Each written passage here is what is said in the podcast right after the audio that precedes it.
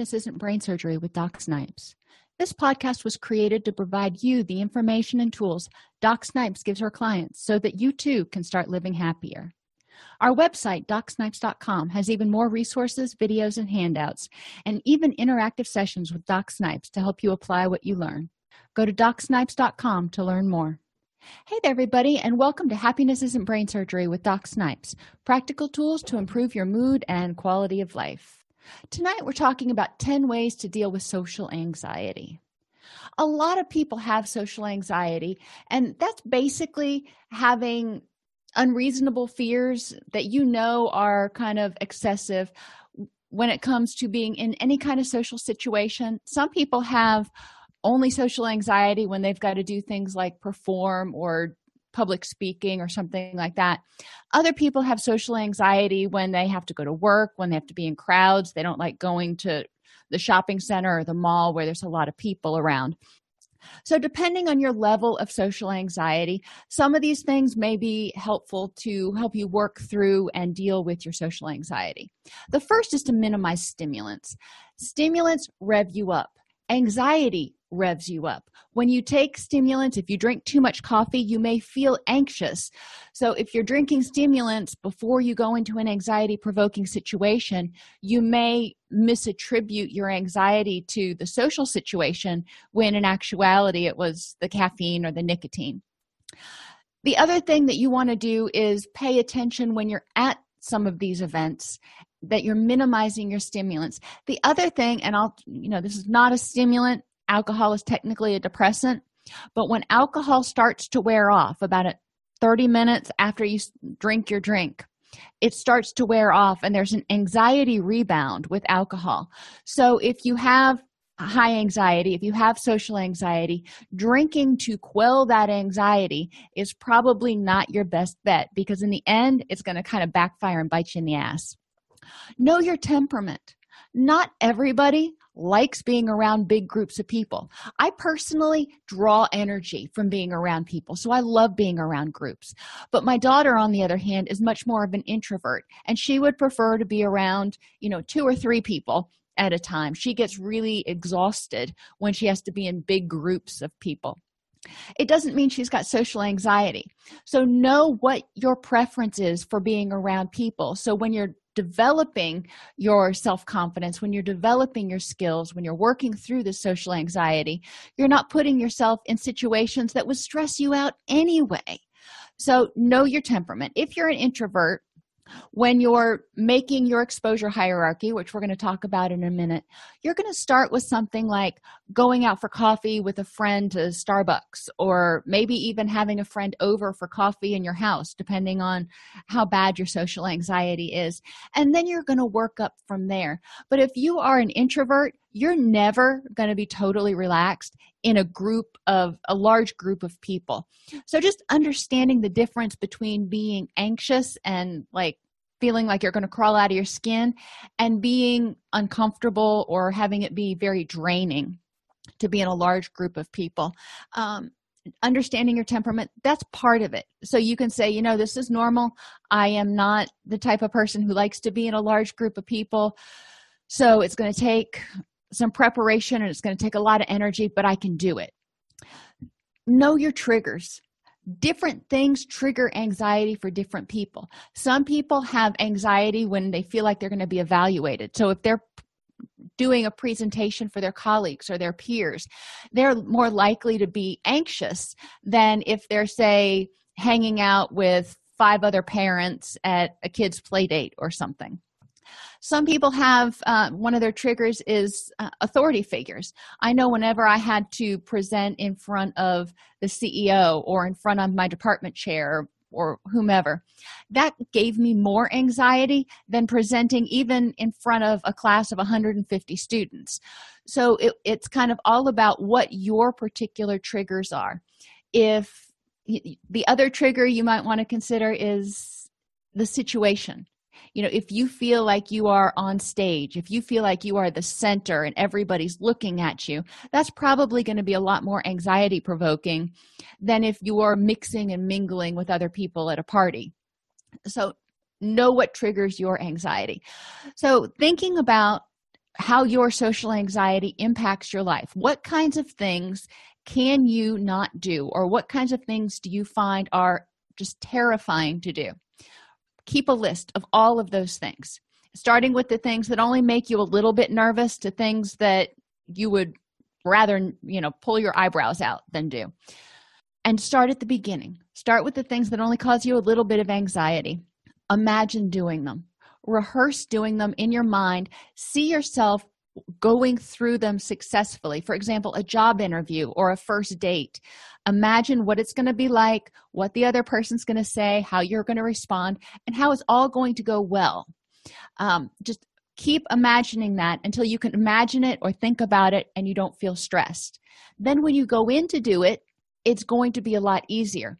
Once you get past that first thing move on to the next thing that causes a little bit more anxiety. All right start at the beginning again imagine doing it see yourself going all the way through maybe it's doing a public speech see yourself getting dressed for it getting ready for it walking out on stage and delivering the speech and see it go well. You're not going to see yourself tripping and falling. You're not going to see yourself stuttering and stammering or dropping all your note cards or anything. Those are the things, the catastrophic thoughts that you have that are likely not going to happen. I want you to imagine it going perfectly. Rehearse it in your mind until you can do it literally with your eyes closed.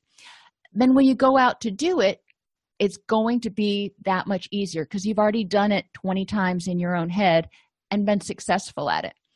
So just do it like you practiced. Keep a rational outlook. A lot of times, social anxiety is caused by catastrophic self statements, things that you tell yourself. People are judging me, they're laughing at me, people are going to think I'm an idiot.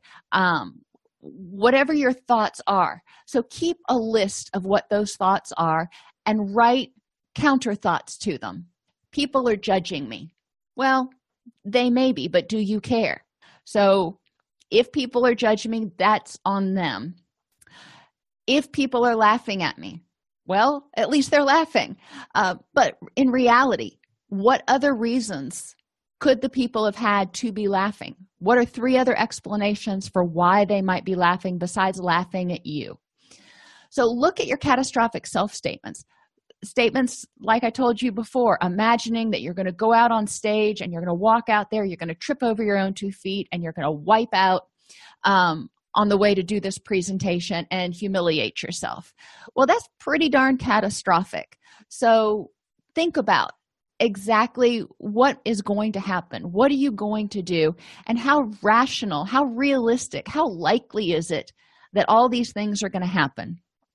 And you know if that is one of your fears watch the movie miss congeniality because she is um going out as miss america i think is who she's trying to portray and she falls flat on her face and she just picks herself right back up and walks on. And nobody thinks anything of it after that. It's not like a week later or 20 minutes later in the movie people are still talking about her falling down. She did. She got over it and you know moved past it.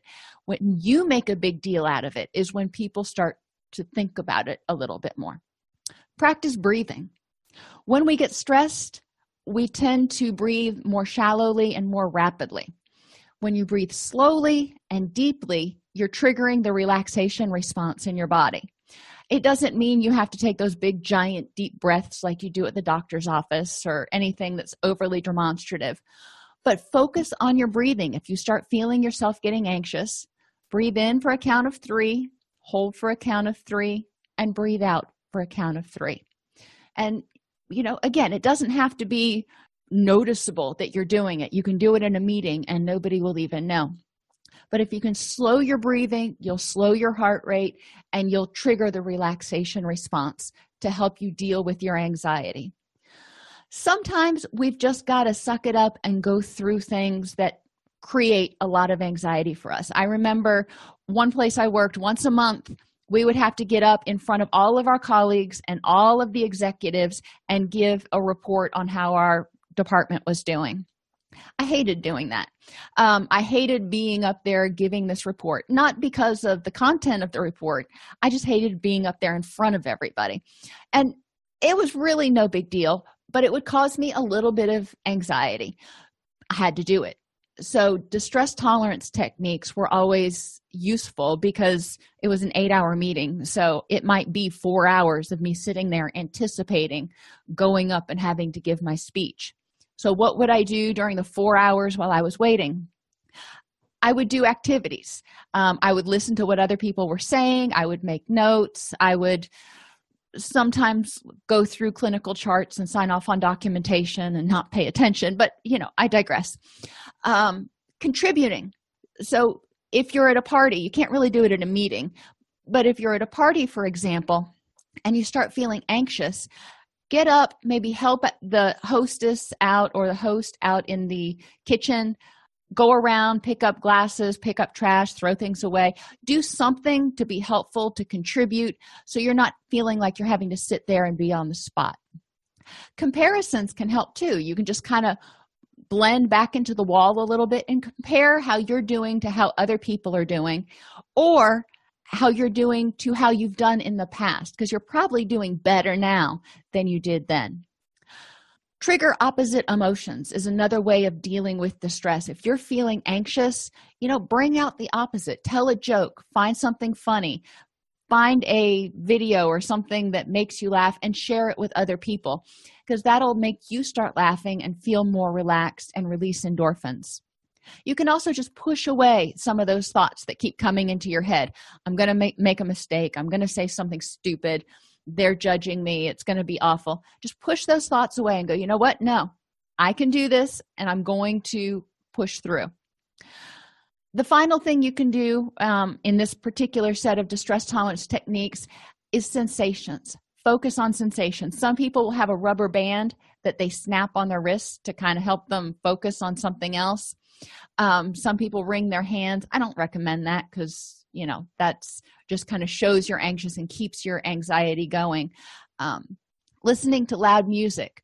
You can go into the bathroom and splash cold water on your face unless it'll make your mascara run.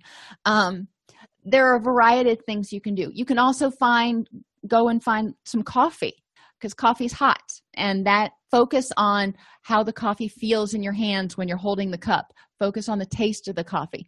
That hot sensation will kind of distract you from other things that are going on. So focus and we're going to talk about one thing at a time in a minute. Another set of distress tolerance techniques that can help are imagery. And we've talked about rehearsing it before you go to the party. Imagine what you're going to do. Before you go to the mixer or to your in-laws or wherever it is you're going that's potentially going to cause you anxiety imagine going through it and doing it successfully. Find meaning in what you're doing. So sometimes you know maybe you're going to your spouse's holiday christmas party and it's like the last thing you want to do because you don't like big crowds like that. You don't know anybody but find meaning in it. Why are you doing this? Because it's helpful to your spouse you're providing support and you know maybe you can find somebody that has similar um, hobbies or something. Before you go if you're going to your spouse's christmas party for example try to find out who might be at the party that shares similar hobbies and stuff. I know my husband works with people who do organic gardening and who um, are kind of health conscious. I won't say fanatical but health conscious like i am. Um, and we like to use a lot of lentils and beans and cook in in health healthy ways. So identifying those people i can't talk about what they do at work because that's just way out of my wheelhouse and over my head. But i can talk with them about these other things so i'm not just standing there looking around feeling like i'm out of place. So find meaning in what you're doing and try to find connections and commonalities with other people before you go. And then you know i can have i would have my spouse introduce me to um, one of the people that does organic gardening for example and then we could start talking um, once you get more comfortable then you're going to feel more at ease walking up to people and going hey you know and and striking up a conversation and finding out commonalities. If you've got children a lot of other people have children so you can talk about your kids. Or if you've got pets you can talk about your pets your dogs. People love their dogs. Um, prayer. Prayer can help. Sometimes you just got to take a breath and say a prayer before you walk into that situation um, to kind of get you through and get you going. Practice relaxation. If you're feeling really stressed just again you don't have to get out of your chair you don't have to go anywhere but practice tensing and releasing your muscles. Clench your fists and release your hands and feel the difference between tense and released and then tense kind of your whole upper body and you don't have to do it like this because that's obvious but you can kind of tense up a little bit and relax and feel the difference between stressed and relaxed.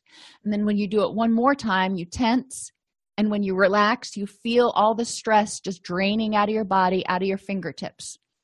So that's kind of a guided relaxation to help you when you're kind of on the spot.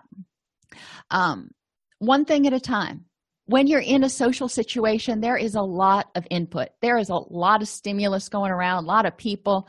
Focus on one thing at a time. If you start getting overwhelmed if you're at a party maybe you can go over and get something to eat and focus on talking to one person at, at a time or focus on what you're eating or you know find something that you can focus on so you're not trying to keep up with everything that's going on take a mental vacation or a physical vacation. Sometimes you just got to excuse yourself and go to the bathroom and hide out for five minutes and that's okay.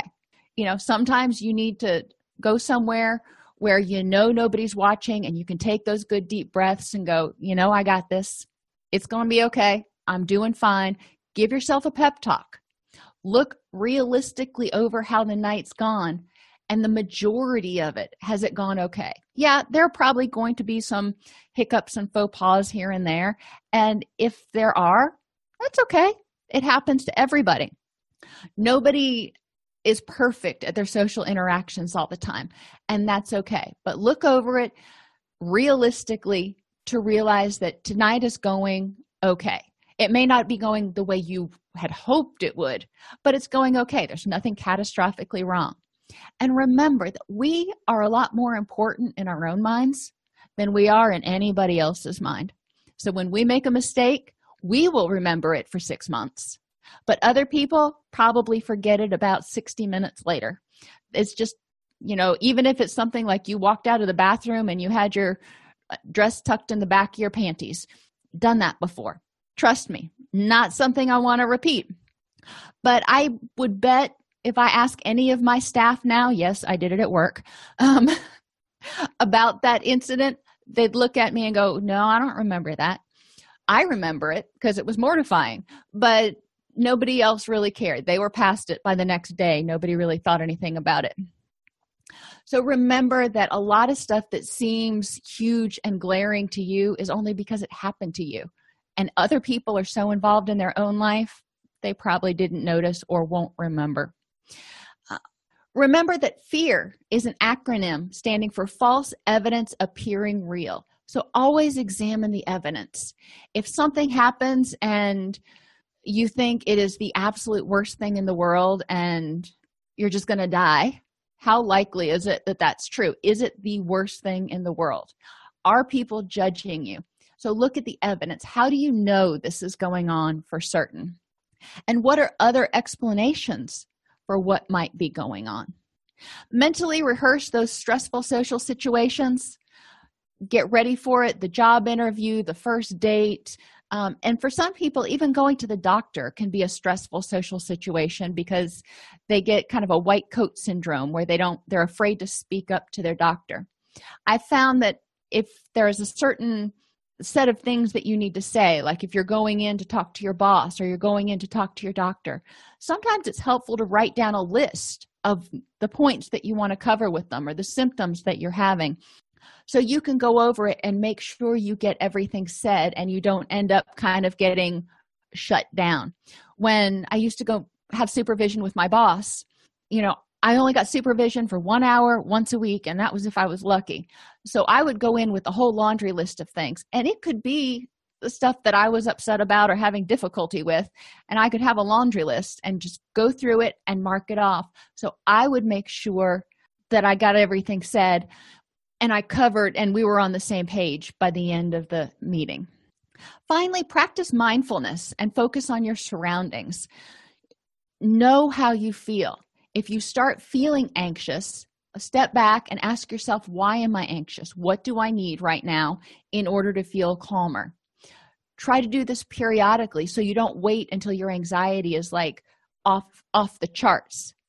Focus on your surroundings. Look around. Find places and little niches that you might feel comfortable. Maybe there's somebody else sitting over in the corner and you can go sit down with them and and chat um, maybe there's an empty seat somewhere that you can just go sit down and, and take a breath or go out on if it's a patio uh, or a, a party maybe you can go out on the patio for a few minutes.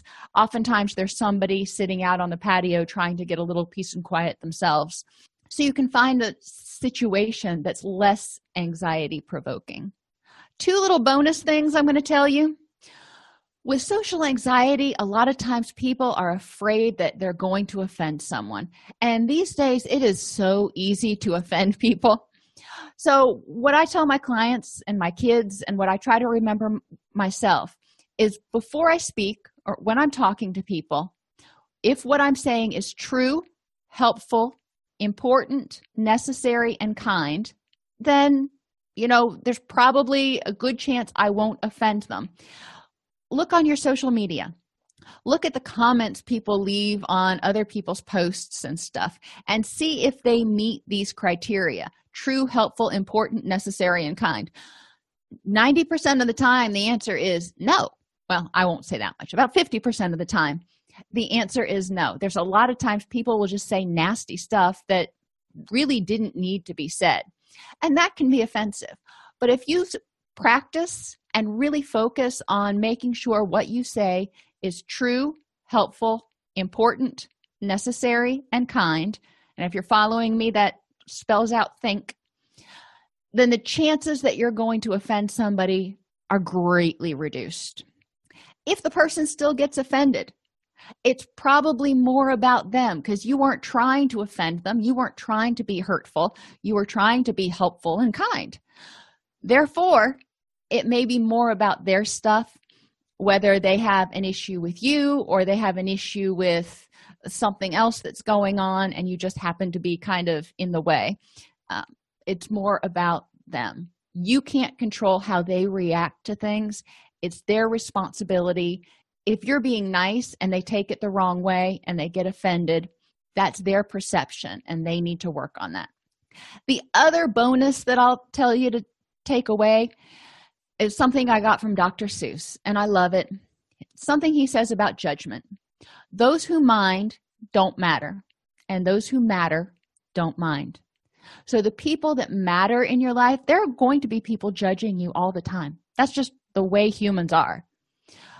But those who mind what you do those who get offended those who judge you all the time they don't matter the people who matter to you don't mind if you make a mistake don't mind if you're not perfect. They actually probably embrace all of your imperfections.